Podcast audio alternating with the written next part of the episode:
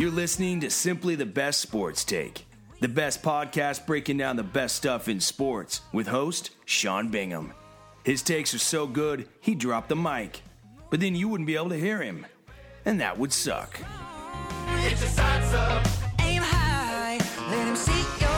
Oh, yeah. Feel the music here, folks.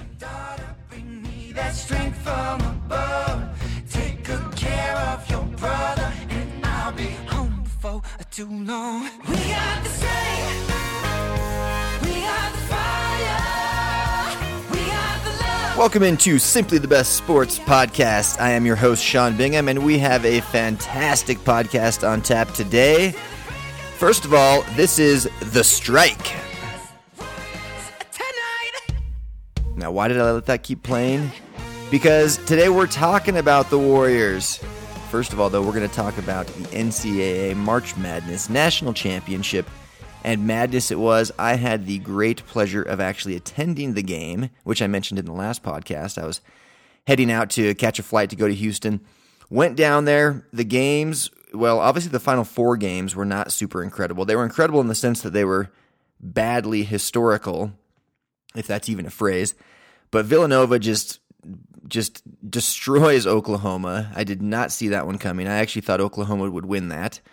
But Villanova, if you look, I mean, we already know the outcome, right? They won the whole thing. So they were just running people the entire tournament, winning by double digits nearly every round, with the exception of North Carolina, of course, in the championship, which we'll get to.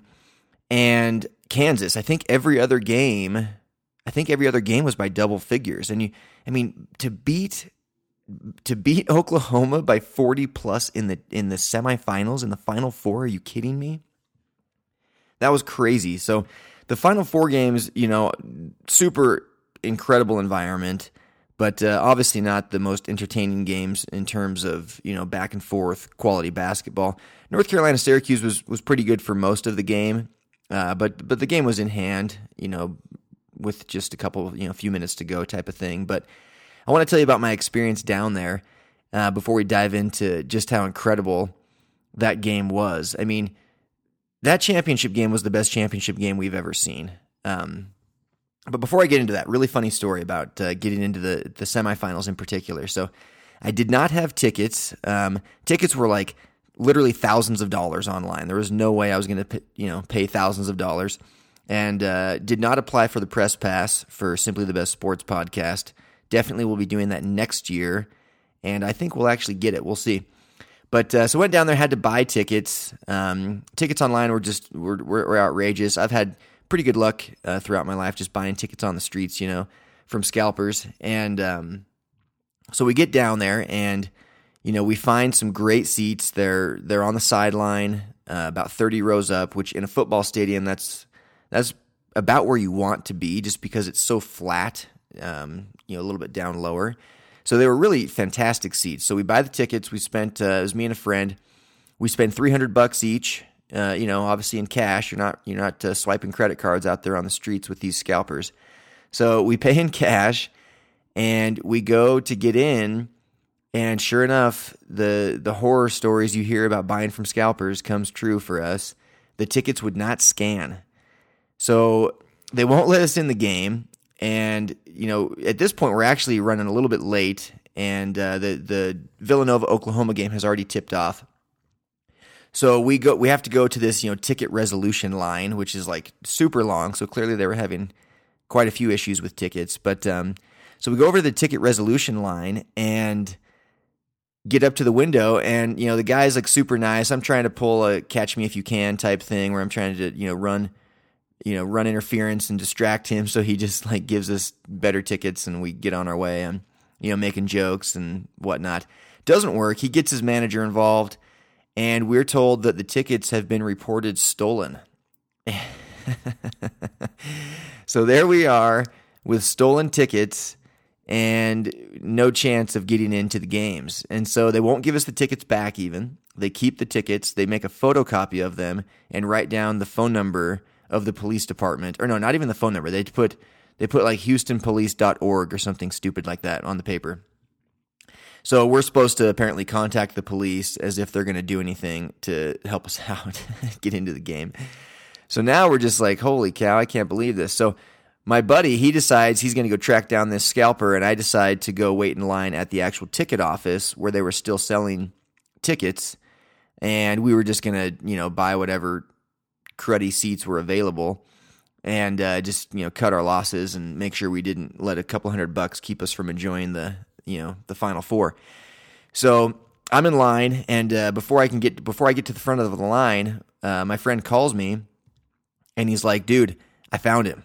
And you can hear the guy in the background. He's super nervous, and there's cops there involved, and so I go running over there, and this guy's just scared to death, scared to death that we're gonna, you know, come after him or get the cops involved or whatever. So he, he- you know, to his credit, he's a super nice guy. You know, like I, I do think he was doing something extremely shady, but uh, nonetheless, he was extremely kind and uh, helpful with us. So he comes back all the way through security because I had like security before we even got to the gate where you could scan your ticket. So we get uh, we get to the the gate, and of course the tickets don't scan. All he- he's got different tickets, you know, that he's trying to get us in with. None of them scan. All of them, all of them are apparently reported stolen. So he's like, "I'll get you guys in. I'll get you guys in. Don't worry, don't worry. I'll get you guys in." So he's he's scanning all these tickets, and none of them are working. And he's got so many of them that he's kind of confused the lady scanning. And he pulls one of them, you know, out of her hand. He's like, "Okay, so this one worked. We're looking for one more." And she's like, "Yeah, yeah, that one worked, but it didn't. It it, it definitely did not work. None of them worked." But he was doing his own catch me if you can, you know, interference thing.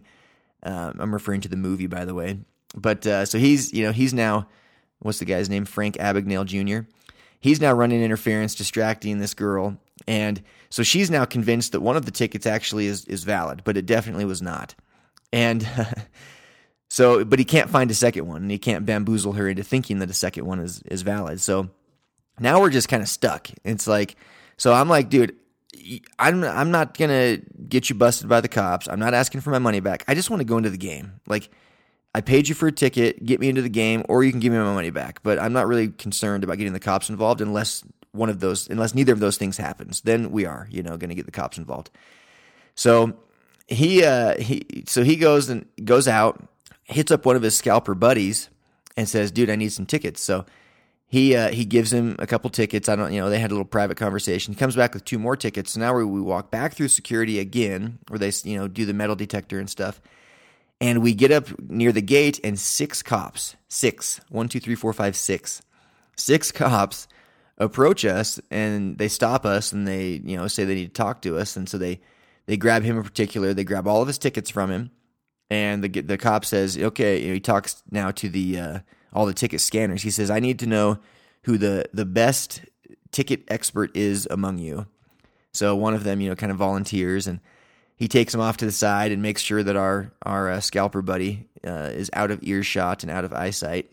And they they go through all the tickets that this guy had, which was I don't know a dozen probably, some of which were for the championship game. Anyway, so they, he comes back and he's like, okay, none of these worked except for these two. So thank goodness there were two that were valid. And he gives those, you know, and I actually I actually grabbed them out of the so he gives them to the the scalper. The cop gives them to the scalper. I grab them out of the scalper's hand. I'm like, "We're taking these. You deal with the rest of it on your own." And the cop's like, "Wait, you guys don't know each other?" And I was like, "No, we don't know each other. We just bought tickets off of him." So he pulls us aside and again tells the scalper to, you know, stay back. And he's he's like, "Don't don't don't do business with this guy. He's a thief, he's a crook, he's a liar. These are stolen tickets. He's going to probably get away with it because it's impossible for us to prove that he's the one that stole them. But these are 100% stolen tickets that he's trying to make money off of. You're lucky that these two are valid, so go enjoy the game. So we go in. we go in and uh you know now we're in different seats and you know we paid 300 bucks for sideline seats but the seats that we end up getting were kind of more in the corner they were still lower bowl and, and a good row but they were not near the you know not near the vantage point that you want so we we deal with that for the the second half of the um Oklahoma Villanova game because it was such a blowout anyway we didn't want to bother you know trying to figure out where our original seats were So we just we just deal with it. So after that game ends, we you know, and it was still still good seats, still an amazing experience just to be in that stadium. I got to say this. I don't love the fact that they played in a football stadium. I think from a basketball standpoint, it's not it's not good for the game, but but the atmosphere being there and seeing these four sections of fans that are just totally fanatical about their team. There's the Syracuse section, there's the Villanova section, and then there was the North Carolina and the Oklahoma sections, and it was just so cool to see. Um, and there's so much energy and so much noise and so much passion. It was really really cool. That being said, there's a ton of bad seats. You know, you're in a football stadium trying to watch a basketball game, and there's a ton of bad seats. There's a lot of people you know, paying good money and they're watching it on the screen. I mean, if you look at the, you know, that buzzer beater, which of course we're going to dive into more, but if you look at the buzzer beater, um, you know, that wins the game, Jenkins hits that shot. And the the playback of Charles Barkley's celebration, if you haven't seen that, go, you know, Google it, YouTube it, Twitter it, whatever. Charles Barkley reaction to Chris Jenkins' shot. Barkley is he's there for for TNT, TBS, CBS, whatever as a commentator, an analyst, and he so he has that good of a seat supposedly, and he is turned watching the game on a monitor. He's not watching the game live. He's watching it on a monitor with his back to the court. So there's just there's just so many bad seats. That's why we were willing to pay for the good ones. So anyway, so we were we were lucky that even for the even the the secondary tickets that we got, they were still a good view, great great entertainment, great fun. So now though the game ends and now there's you know there's like a 40 minute break before the North Carolina Syracuse game is going to start. And we start walking over to the section that we knew our original tickets were in and we see our scalper friend. He's now in the stadium somehow with all of I mean this guy, he should be Frank Abagnale Jr. Somehow some way he talked his way out of any repercussions for being in possession of like a dozen stolen tickets and not only that, but he has all of them with him still. They didn't even take them from him. So now he's in the game, gives us back the tickets that the ticket office wouldn't give back to us. Somehow he got those, gives them to us, and he's like, "Here you go, guys. You can go get, sit in your seats." So we go over there, and there's a there's a, a young couple in our seats. so I'm just like, "Hey guys, are these your actual seats, or did you just move down?" Because a lot of Oklahoma, we were near the Oklahoma section, and as you can imagine, after getting blown out by 40, a lot of them were leaving. So I'm like, are these your actual seats or did you guys just move down? And they're like, no, these are our these are our real seats. And I was like, oh, okay, well they're they're ours too. Um, I showed him the ticket and he's like, yeah, you know, it's kind of funny. He's like, our tickets were actually stolen from us, and so we got these replacement ones. and I'm like, oh, I was like, well, I'm not the guy that stole them. I promise, you know. And so they're looking at me like, right. And I was like, no, I swear, like we bought these on the street and uh, they were actually we were actually told when we scanned them that they were stolen. But we just saw the guy in here who sold us the tickets and you know, he he he got us in. And so I'm just like it's just it's just, it was such a funny experience, you know. Um so there, you know, we ended up having a quick conversation with them, and sure enough, you know, there's the whole row had their tickets stolen. I guess from the hotel room, somebody came in and and grabbed a whole stack of them. So they had to report them stolen. They have these, you know, kind of less quality, you know, not super cool souvenir type tickets, like you're going to a movie or something like that. And um, so we, so we end up, you know, just kind of sitting uh, nearby them. We were actually in the row right. We were just sat right behind them. Luckily, because Oklahoma fans left, so we had a fantastic view for the North Carolina Syracuse game. It was awesome. Um, but yeah, that's that. That's my story about getting into the Final Four game. So then, you know, we get to championship day. Couldn't be more excited. Get there early, walk through a ton of different, you know, scalpers trying to find the best, safest scenario. And we're telling all of them, like, you're you're walking to the gate with us, and then we'll, you know, then we'll believe that these are real. Not because we don't trust you, but just because we got burned two days ago right here in this very spot. And we're not going to go through that again. So nobody can really, you know, nobody really seems to have the best uh, tickets available um, for a decent price. And thank goodness, you know, we we stayed patient because that's you know little lesson for those of you that are ever going to go out and try and scalp tickets. You got to be patient because the first person you see is probably not the person you're going to buy from. We went we we walked around for probably 25 30 minutes talking to a dozen plus different scalpers And finally, we found a guy who had tickets in the exact section that we wanted. And it was lower bowl. We were in the section right next to Scottie Pippen. We were two sections away from from Jordan, although he was 30 rows in front of us. But um, great seats. So we we pay we paid 350 for that one. So to see three games on the sideline within the first 30 rows or first 40 rows, we paid a total of 650 bucks. That's barely over $200 a game for the final four and championship games. It was it was incredible. So we get in there, obviously these tickets worked. It worked out great. And we're we're surrounded by mainly Carolina fans, but there were a, it was probably like 60-40 in favor of Carolina around us with 40, you know, obviously 40% being Villanova. So it was a really really fun environment. And in case, you know, you forgot from last time, I had $1900 riding on this game uh, if North Carolina could win. I didn't bet that much, but that was how much the pot was worth in the pool that I was involved in with some friends. And if all I needed was North Carolina to win, I was going to win first place, which was actually so the pot was 1900, first place was 1330, second place 380, and then third place was like 190 or something. So I was at this point guaranteed out of the 19 of us that uh, participated, I was guaranteed to get first or second place. And obviously, there's a massive dollar amount discrepancy between first and second. So I really, really wanted first. Plus, I've always kind of been a Carolina fan. I mean, I just wanted a good game more than anything, but I definitely wanted Carolina to win. I've been a Carolina fan. BYU is my first love, you know, when it comes to college sports, but I've been a fan of North Carolina. I love Jordan. I grew up a Jordan fan. NC is just a cool, cool school. So I've always kind of been a, you know, a bit of a bandwagon type Carolina fan. I guess not too much of a bandwagon just because I've always liked them, but I have no reason to other than I like Michael Jordan.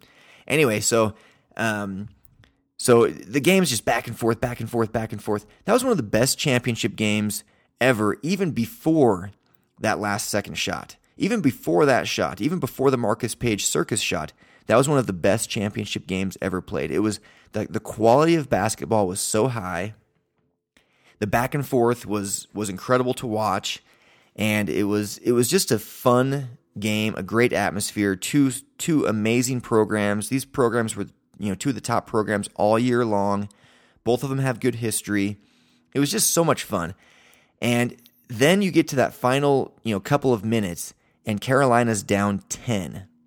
And you just think, "Oh, there's just there's just such a small sliver of a chance here. This is this is very unlikely, you know, that Carolina's going to do this." And the impossible happens. They come storming back from down 10 in a matter of like 2 minutes. Marcus Paige scored 8 points in the last 93 seconds. He hit that corner 3 which was super clutch. Then he drives in, gets his shot blocked or he missed it. Yeah, he misses it. His shot gets his shot altered, misses it, gets his own offensive rebound, and somehow, you know, amongst the trees, he he, he was able to put it back. I I still have no idea how he put that ball back because he was surrounded by guys significantly bigger than him, but he gets his offensive rebound, puts it back, and then and, and that pulled him within one point. But then the, there's the foul. Villanova hits both free throws, and then Paige hits that circus double pump scissor kick, incredible three pointer from the wing to tie the game with 4.7 seconds left. And at that point, we all thought it was probably going to overtime, but you I mean it's March Madness, 4.7 seconds is a lot of time. And so there was this family right in front of us. They were Villanova fans. It was it was a dad and three of his three of his kids. It was really cool. It looked maybe two of his kids and a friend of theirs. Anyway, so I I you know I leaned forward to them. I was like, guys, it's either it's either overtime or you're winning. This is either going to be the most incredible ending ever, or we get five more minutes, and I'm happy with both of those. You know, but they knew that I had you know that I was going to win some money. Um, again, not gambling, just a registration fee that I paid to participate with my friends. Um, but they knew I was going to win some money if, if Carolina won.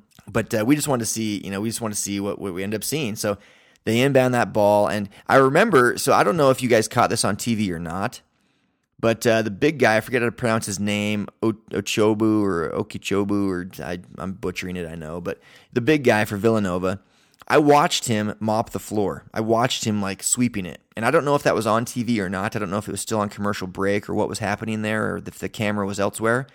But I pointed it out to everybody around me. I was like, look at him. He's doing all the, he, he's, he's the one like mopping up his own sweat spot from where he fell. And if you listen to the post game interview, he did that because he knew that's where um, Archie was going to be. You know, I'm not even going to try and pronounce his name. They all call him Ryan Archie or Archie. You know, so that he knew that's where um, Archie was going to be coming up the court, and that he was going to have to set a screen. And he didn't want anybody to slip. He's like, I, I did not want myself to slip or Archie to slip. I, and so I wanted to make certain I knew where I had fallen and I wanted to make certain that it was completely dry. And I watched him do that live, and I thought to myself that you know, I, I actually didn't think that it had any real significance. I just thought it was him making sure that the spot was dry for the last second, you know, attempt to win. So anyway, they inbound the ball, and everyone's everyone's talking about like why why on earth did I mean why did Carolina not press? Even Rick Reilly, you know, supposed to be a sports guy, he's like why did they not press? Well, what do you mean, why did they not press? They didn't press because there's only 4.7 seconds left. It's a tie game. You're in the bonus, and the entire length of the court is on your side. I mean, the chances the, the chances of Villanova doing what they did were so slim that I thought Carolina played it great, with the exception of I do think that once the ball was inbounded, the they should have had they, they should they, they, well they basically just failed to execute on getting one guy to kind of slow Archie down because he just turned he caught the ball turned and he was in a dead sprint up court with no you know no one impeding his progress there. Like he he wasn't really even slowed down if he had if he had been forced to even cross over once uh, the clock expires before that shot gets off he probably would have ended up jacking up the shot himself but credit to him I mean the fact that he had the presence of mind to dish that ball off to the trailing Jenkins, that looked like a drawn up play. When it happened, I thought that was the most beautifully executed play I've ever seen in my entire life. That was in that moment, for that to be in the last less than five seconds, they have to go the entire length of the court. There was no prayer from beyond half court. There was no lucky bank shot. There was no, you know, even the Phi Slamma Jamma loss against NC State, where Whittenburg and um, Charles, you know, Whittenburg chucks up the air ball and Charles catches it and dunks it before the clock expires. And Olajuwon sitting right there could have grabbed it himself, but thought he would, would get called for goaltending, so he just let it go. I mean, that's a that obviously that's an amazing ending. That's the only other buzzer beater in championship history, but there's an element of luck involved with that. With this, there was no luck. This was a, a very smart senior point guard heading down court as quickly as he could. And apparently, the play was for him to make a decision, which is even more impressive on his part. Most guys in that situation are jacking that shot up on their own. They are not passing the ball. Most of them are going to jack it up early, too, to where like the ball is going to hit the rim and then the buzzer's going to sound type of thing because they're just going to be nervous. They're going to be anxious. they're just going to want to, you know, do it. But not, not Ryan. Um, I really should learn how to pronounce his name, but we're just going to go with Arch. But not Arch. He he drives all the way down and has the presence of mind to dish to Jenkins, who's trailing and apparently shouting for the ball. Dishes to Jenkins, continues to run underneath Jenkins, in front of Jenkins, which which allowed for that little bit of separation to stay in place that was needed between the, the Tar Heel defense and Jenkins to get the clean shot off. And it was a deep three, but it was very much an in rhythm, shoulder square to the basket, feet set, in rhythm shot, and it, it he drilled it. It was pure pandemonium. I mean, that stadium between the Marcus Paige shot and then this shot to win it, the stadium was just like ready to explode with emotion. The Marcus Paige shot, you know, goes in seconds earlier, and people are they gave everybody these little seat cushions, you know, um, on the lower bowl, and the Carolina fans started chucking theirs all over. I actually videoed it and put it on my Twitter if you want to check it out. It's at Sean Bingham, S E A N B I N G H A M. Follow me on Twitter, guys. I appreciate it. I'm always talking sports there, so love to banter back and forth with you.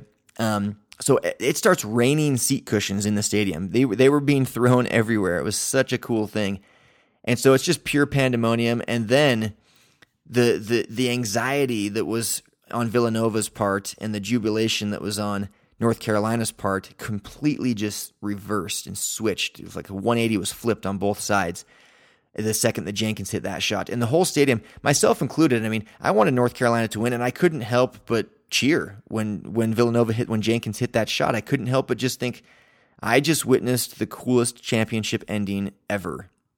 And and it's going to be hard to ever top that. I mean, maybe if the one goes into like triple overtime and then there's a buzzer beater or something like that, but to have that Marcus Paige circus shot tie it up only to be bettered seconds later by a Jenkins 3 to win it that's the that you can't write an ending like that. To be, North Carolina down 10 and they come storming back in a matter of like 93 seconds. Well, 2 minutes and 93 seconds uh Paige scored 8 points in 93 seconds. It's just it's such a such an amazing ending.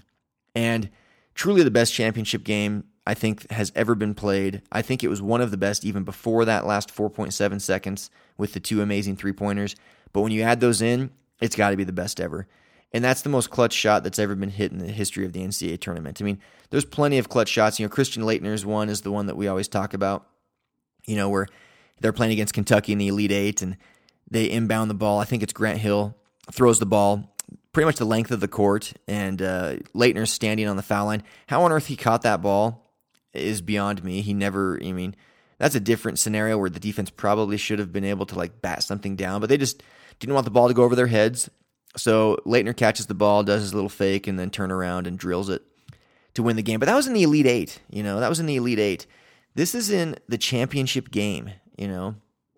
This is the championship game where th- this is it. Everything is on the line. It's you're either you're either the champion right now, or in this case, they would have had overtime, which made it, in my opinion, even cooler.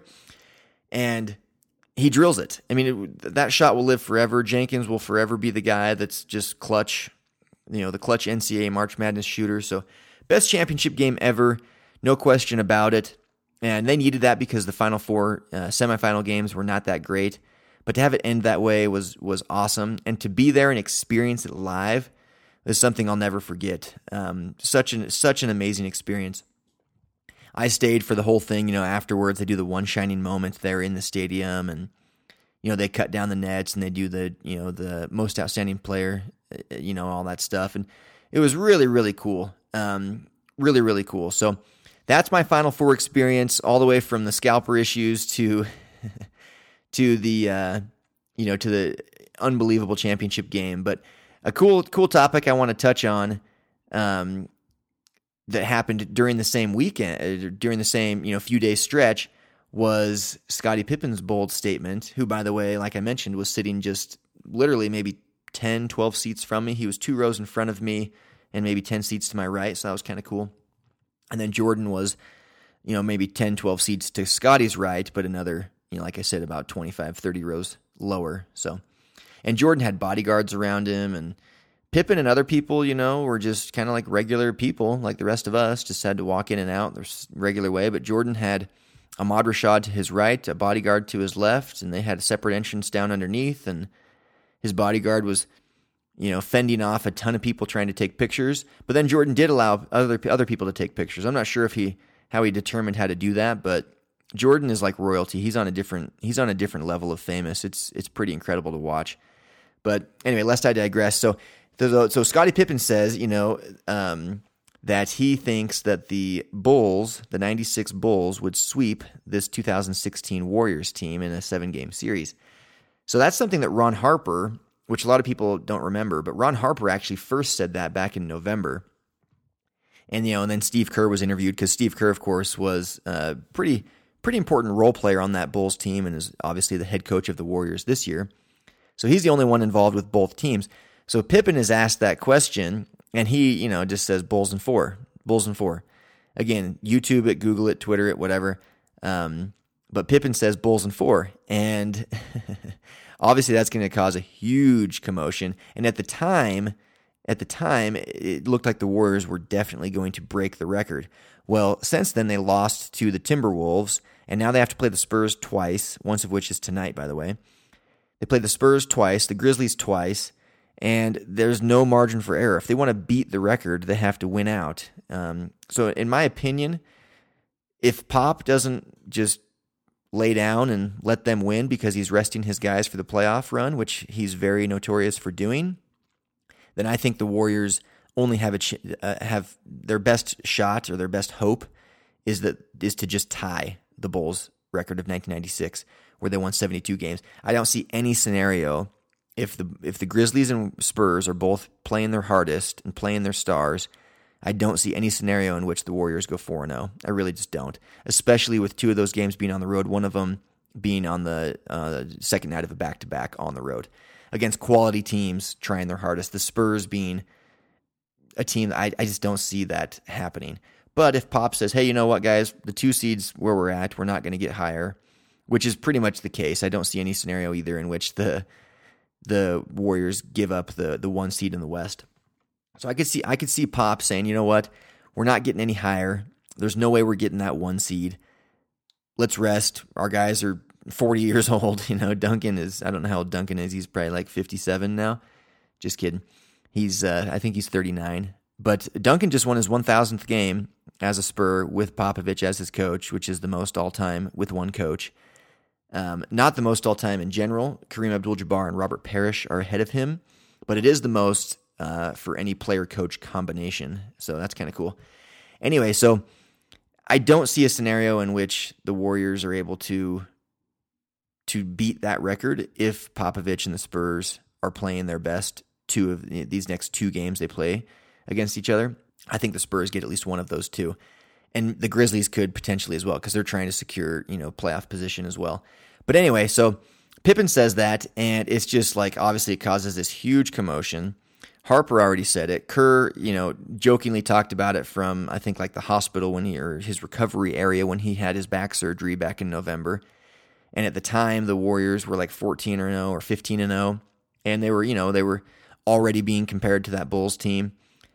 And obviously, he didn't make any serious comments about it, but you know, I, I want to do an entire podcast about this, so I'm going to keep this brief, you know, to the next couple of minutes here is all. And then I want to really dive in deeper after we see how the season unfolds uh, for the these last four games for the Warriors. But I've said it a couple of times months ago. I think that the Bulls would sweep them as well. I really do. I'm going to dive deeper into it and see if maybe I could give the Warriors a game. But I look at Scottie Pippen and, and Pippen, you know, people that really are students of the game, people that have followed the game, uh, you know, especially those that are my age or older that witnessed the 90s in person and remember it. Pippen was not just some, you know, Robin to Jordan's Batman. Pippen's one of the greatest defenders the league has ever seen, ever. Pippen could could guard 1 through 4 with no problem, even 1 through 5 sometimes. He's six foot seven with like a seven foot wingspan. He has the longest arms you've ever seen, long legs. He can move laterally faster than anyone you've ever seen. And he just he I mean he just disrupts everything off you try to do offensively. And so I just see him guarding Steph Curry, and I think he'd give him fits. I really, really do. I, Steph is the man, and he's he's the best ball handler in the league. Maybe Kyrie Irving's got him beat there, but I'd probably give it to Steph because his ball handling is so unique. So I think Steph's going to break free, and he's he gets his shot off so incredibly quickly um, that I think Steph's still going to get his. You know, probably one of the bold statements Pippen made was that he could hold Steph under 20 points. I think he could for you know at least a few of the games. I think we've seen people do that. I mean, last year in the finals, Curry Curry played really well, but you know it was Iguodala who got the MVP. So Curry wasn't the same Curry during the finals, at least. But I think I think that Pippen is one of the best defenders the league has ever seen, if not the best. He, he was so versatile and so quick and so long, and length is is crucial in the game of basketball on defense. It is absolutely crucial. And when you have the athleticism of a six foot seven Pippen with the wingspan of a guy that's you know they're a rim protector guy in the middle, of a seven footer, that's a really really tough. That's a really really tough guy to beat offensively. And Pippen prided himself on, on being the stopper for the Bulls. Jordan is one of the best defenders of all time. And I'm telling you right now, if Jordan wants to put the lockdown on Klay Thompson, Klay Thompson's not even getting a shot off. Klay Thompson might not even touch the ball if Jordan doesn't want him to. That's how good of a defender Jordan was compared to Klay's offensive abilities. So I'm not trying to knock the Warriors. I think they're a phenomenal team. I don't even think, you know, they're a lock to win this championship. Um, the 96 Bulls, nobody even questioned who was winning that championship. It wasn't even a question. They were actually up 3-0 on the on the Sonics in the finals before they somehow laid an egg and lost two and then came back and won it in six. But they were up three games to 0 and ended up winning the winning the series in six. 72 and 10, you know, steamrolled through the the playoffs. You know, they they swept the first round and then I think they dropped a game and then dropped maybe another game and then dropped two in the in the finals. But I mean, they they just to me like that team is the greatest team of all time still. But let's see how let's see let's see how these final four games go. Maybe the Warriors surprise us and they go seventy three and nine and then they win the championship and then it's a real debate, right? But until they do that, it's you know even when they do, it's all just hypothetical, right? I mean, Steve Kerr joked about it like none of this can actually happen. So Pippen's in the safest spot possible, right? I mean, what's nobody's going to say like, okay, Pippen, like you're 50, let's see you, let's let's play, let's get Jordan, get Rodman, and let's see what happens. That's not going to happen because it's impossible. So he has nothing to lose by saying that. He gets into the headlines and he defends his team, and I don't blame him for thinking it. I think the Bulls definitely win that series. I don't know if it's a sweep. I part of me thinks it would be, but then the other part of me thinks realistically, well, the Bulls weren't sweeping most people back then. You know, why would they sweep this Warriors team? And I guess you could argue that the game is softer and blah, blah, blah. But the game also now has better shooters than it ever did back then. I mean, Steph Curry and Klay Thompson, they're the best two shooters in the league now, and they definitely would have been the best two shooters in the league back then. The three point shooting has increased significantly over the last you know two decades since the Bulls were doing their thing. So it's a fantastic argument to go back and forth on, but uh, I'm gonna I'm gonna go in and break it down player by player in, in the next probably in another episode just because I want to see how the season plays out. But off the top of my head, it's like you know Dennis Rodman was able to stop Karl Malone in two consecutive finals appearances, back to back finals appearances. He completely took the mailman out of his out of his element, out of his game. Rodman gets into your head. He out hustles you. He out rebounds you. He out physicals you, and he just takes you out of your game. Karl Malone is probably the most skilled power forward the league has ever seen. He's not the best because Duncan owns that title because he's got more MVPs and he's got more final more rings. He's got five rings to to Malone's zero. But honestly, if we're like putting them just head to head in their prime, I think Malone's the more talented player. So if if Rodman could do that to Malone, you're telling me he's going to have a hard time with Draymond Green? No way. No way. Rodman would take Draymond Green out of his game in a heartbeat. And there's no question that Jordan gets the better of Klay Thompson. It's not even they're they're not even in the same league. It really just and then it's Pippen and Curry. It's like there's no way that, that Curry is going to defend Pippen because he just get posted up and scored on all night long. So they probably end up putting a, a Harrison Barnes or an Iguodala. Here I am breaking it all down when I said I was going to wait. They're probably going to put in a Harrison Barnes and Iguodala on Pippen, but Pippen will guard will guard Curry, and then you just see what happens. So uh, Luke Longley and um, Andrew Bogut, they're pretty much the same guy. In fact, they're both they're you know, they're both seven footers from Australia that are you know just kind of important role players and nothing more on the team. So that's a wash. Kukoc, Kukoc and Iguodala and Barnes and Harper and those guys, those are all pretty much a wash. And you know, then you got Kerr coming off the bench for the the the Bulls team, even though he's coaching the Warriors team, right? So it's going to be a busy busy night for him, uh, being on the bench for the for the Warriors, but then on the court for the Bulls. But he was their best three point shooter, and obviously he's not as good of a three point shooter as either Klay or Curry is. But the game was different back then. Three point shooting wasn't nearly the focus that it is now. But anyway, we'll break it down. I think it's a it's a fun argument, even though it's a complete hypothetical that can never actually be figured out. To me, it's like extremely fun to debate because it kind of it kind of just shows you know how closely people followed back then and where their loyalties lie and what they value in, in the game of basketball. Are they valuing just this amazing three point shooting of Steph Curry, or is it the overall you know dominance of a guy like Michael Jordan who dominated both ends of the court and willed his team to win? And it, it, how do you ever bet against Michael Jordan? That's the thing. Are, is is anybody really going to bet against Michael Jordan? The guy went six for six in the finals. You know, retired on top. None of this Kobe farewell tour stuff where he's like a shell of a man as he's retiring. And he did come back to the Wizards, you know, for those those that season and a half. But even then, he averaged over twenty points a game and improved the team. Kobe is is shooting. He has the worst field goal percentage in the entire league right now.